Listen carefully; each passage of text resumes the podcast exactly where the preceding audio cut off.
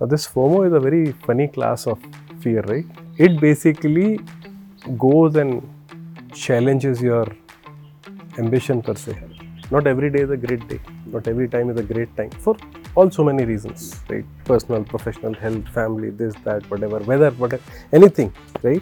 So people who cannot challenge the system are a big red flag for the startup. Where you know people say yes to everything.